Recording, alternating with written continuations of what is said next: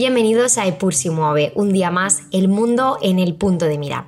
Soy Pilar Rivas y hoy inauguramos la temporada 12 de nuestro podcast, agradeciéndoos una vez más que nos acompañéis otra temporada junto a nosotras en este, en este proyecto.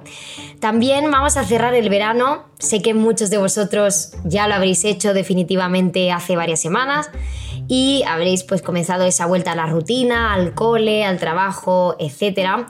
Pero en cualquier caso yo espero que hayáis disfrutado muchísimo de vuestras vacaciones, hayáis desconectado todo lo posible y ahora hayáis vuelto con las pilas cargadas, con fuerzas pues para escuchar muchísimos temas y muchísimas cuestiones en nuestro episodio y en nuestro podcast. Pues bien, en este inicio de temporada, que ahora veremos, me gustaría comentar una noticia que fue anunciada a finales del mes de agosto y que es bastante relevante e interesante para comentar. Se trata de la ampliación del grupo de economías emergentes de los BRICS, con seis nuevos países a partir de enero de 2024.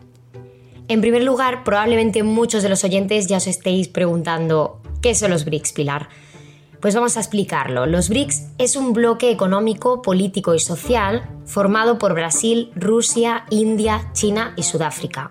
Como se puede observar de forma sencilla, BRICS es la palabra que crea las iniciales de cada uno de estos países.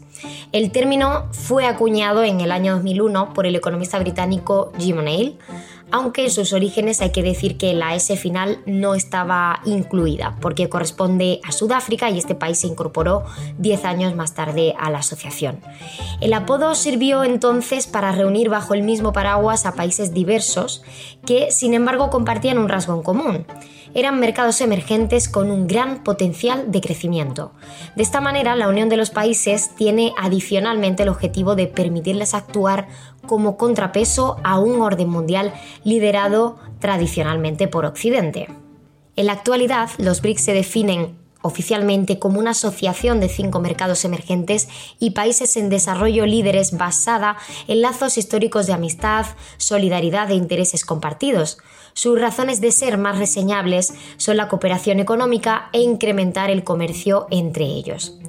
La asociación contempla tres pilares para la cooperación de sus miembros. Cooperación política y seguridad, cuyos principios son el respeto mutuo, la igualdad soberana, la inclusión, el consenso y la colaboración fortalecida cooperación económica y financiera como Pilar 2, que pretende ser un catalizador de la recuperación económica global y su principal herramienta en este caso es el nuevo Banco de Desarrollo con sus siglas NBD. Y por último, la cooperación cultural y personal, que ha financiado ya más de 100 proyectos multilaterales en investigación, innovación, energía, sanidad y educación. En cuanto a su arquitectura, los BRICS no tienen un organismo de gobierno permanente. Por el contrario, la jefatura rota anualmente entre sus países miembros y fija las prioridades, así como el calendario de reuniones a celebrar, previa consulta, eso sí, con el resto de estados. El NBD, el nuevo Banco de Desarrollo, es la institución principal de los BRICS, que fue establecido en 2015 por los entonces Estados miembros. Más tarde, en 2021 y 2022, se admitieron como nuevos miembros adheridos del NBD con un estatus pelín diferente a Bangladesh, Emiratos Árabes Unidos, Egipto y Uruguay. Entre otros cometidos, el NBD financia infraestructuras y proyectos de desarrollo sostenible en los Estados miembros y es por ello su relevancia en, en estas economías. Seguro que recordaréis que hace un momento hemos hablado de Jim O'Neill, quien empleó por primera vez el acrónimo BRIC. Él era el director de investigación económica global de Goldman Sachs, uno de los gigantes estadounidenses de la banca de inversión. Entonces, el economista apuntó que el peso de los BRIC en la economía mundial, aún sin Sudáfrica en la ecuación, como hemos explicado, crecería significativamente, sobre todo el de China. También dijo que entre 2001 y 2002 el crecimiento del PIB en estos cuatro países superaría al del G7 y que por ello los representantes de los BRIC debían incorporarse a este grupo. Sí que hay que decir que sobre este último punto es necesario mm, aclarar que el pronóstico no se cumplió. Todas estas naciones de los BRICS tienen en común una serie de factores, hemos mencionado antes, que se parecían por algo. En primer lugar, una gran población. China e India, por ejemplo, están por encima de los 1.400 millones, Brasil encima de 200, Rusia encima de los 140 millones.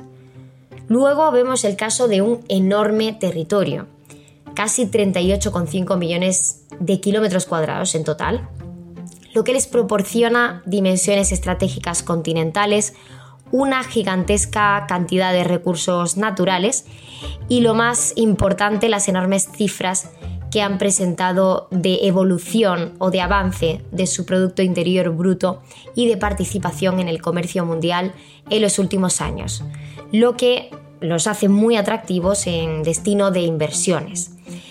Estos elementos, como vemos, son muy, muy eh, destacables y aparecen en todos los BRICS.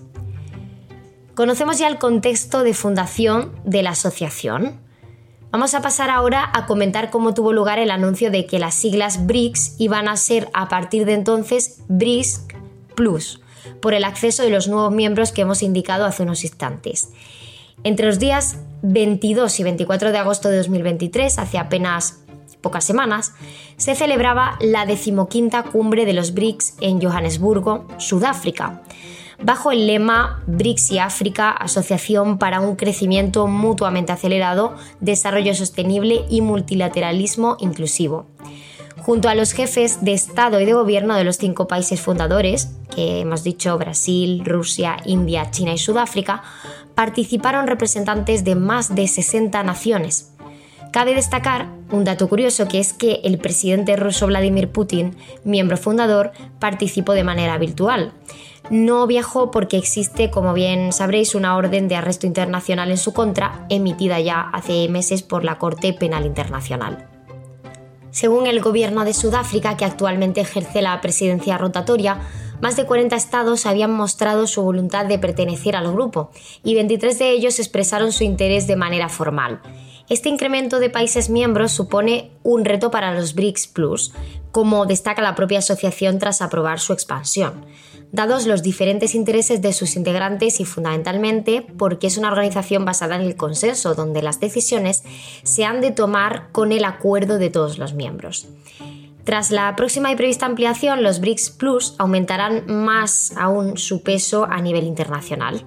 Así se estima que la suma de las economías será del 37% respecto al peso global frente al 25% anterior y en el plano geográfico supondrá el 47% de la población mundial. Anteriormente era el 42% es eh, absolutamente interesante. Aquí vemos casi un 50% de peso en población.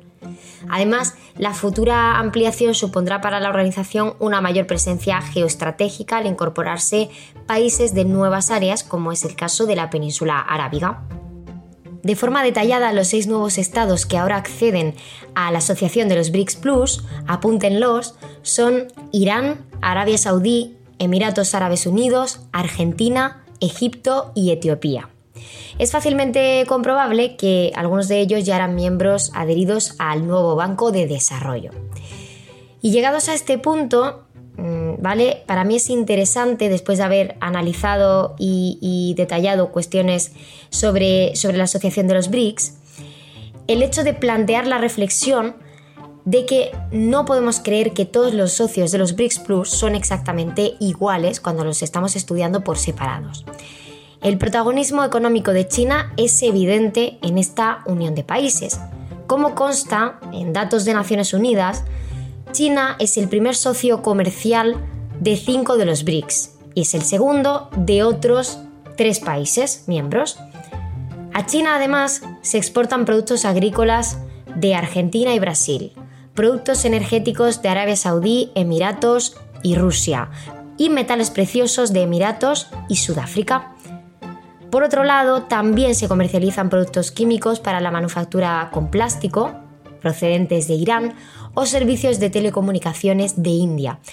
De modo que podemos hacer una conclusión sencilla, y es que China así puede ser el primer productor y exportador mundial de eh, servicios y productos de consumo y otras manufacturas que el conjunto del planeta y en general sus socios de los BRICS necesitan.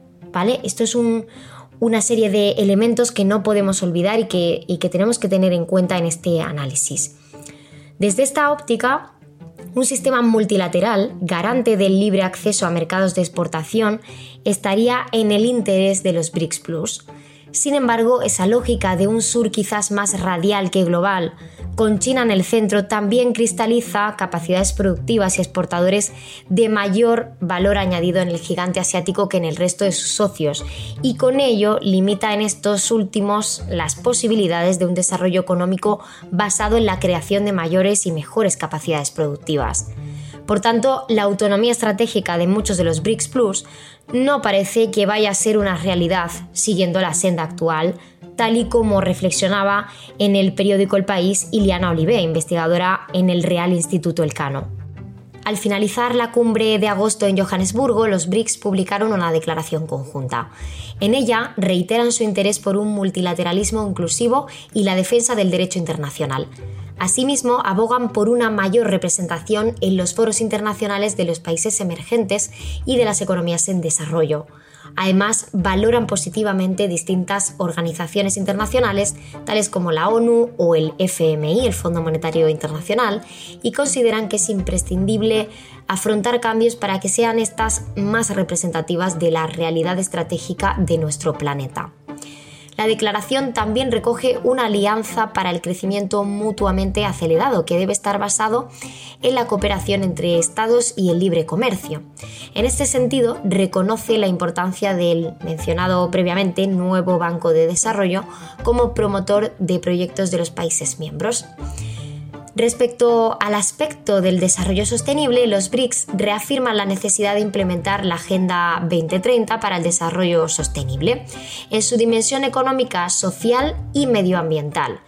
El resto de los acuerdos alcanzados en el seno de la ONU, tales como la Convención Marco de las Naciones sobre el Cambio Climático y el Acuerdo de París, también son muy eh, relevantes o esenciales para los BRICS. Sin embargo, sí que se oponen al uso de la lucha contra el cambio climático como pretexto para establecerles barreras comerciales a nivel internacional, que en este caso pues afectarían a estos países que ahora están tratando de desarrollarse y hacerlo pues vía industrial y comercial. Por último, en la declaración conjunta se resalta la importancia de las relaciones humanas y sociales entre los Estados miembros para mejorar ese mutuo entendimiento. Y para ello se pretende incrementar los intercambios académicos, así como las actividades en diversos ámbitos, como cultura, deporte, el arte, medios de comunicación, entre otros. Además, hacen especial hincapié en la importancia del papel de la mujer en el desarrollo económico.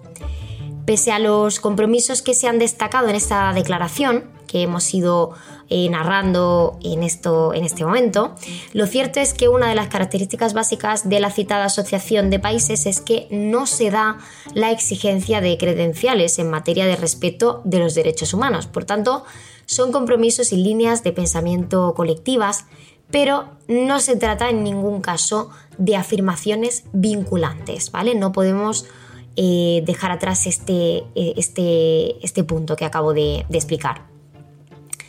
Pues bien, en este episodio hemos podido apreciar cómo se está dando una alineación cada vez mayor entre los estados no occidentales para buscar alternativas que les permitan continuar con su crecimiento y desarrollo económico, con unos socios diferentes a los que tenemos en Occidente es probablemente una tendencia que avanzará aún más con el transcurso del tiempo. Eso es lo que os vaticino.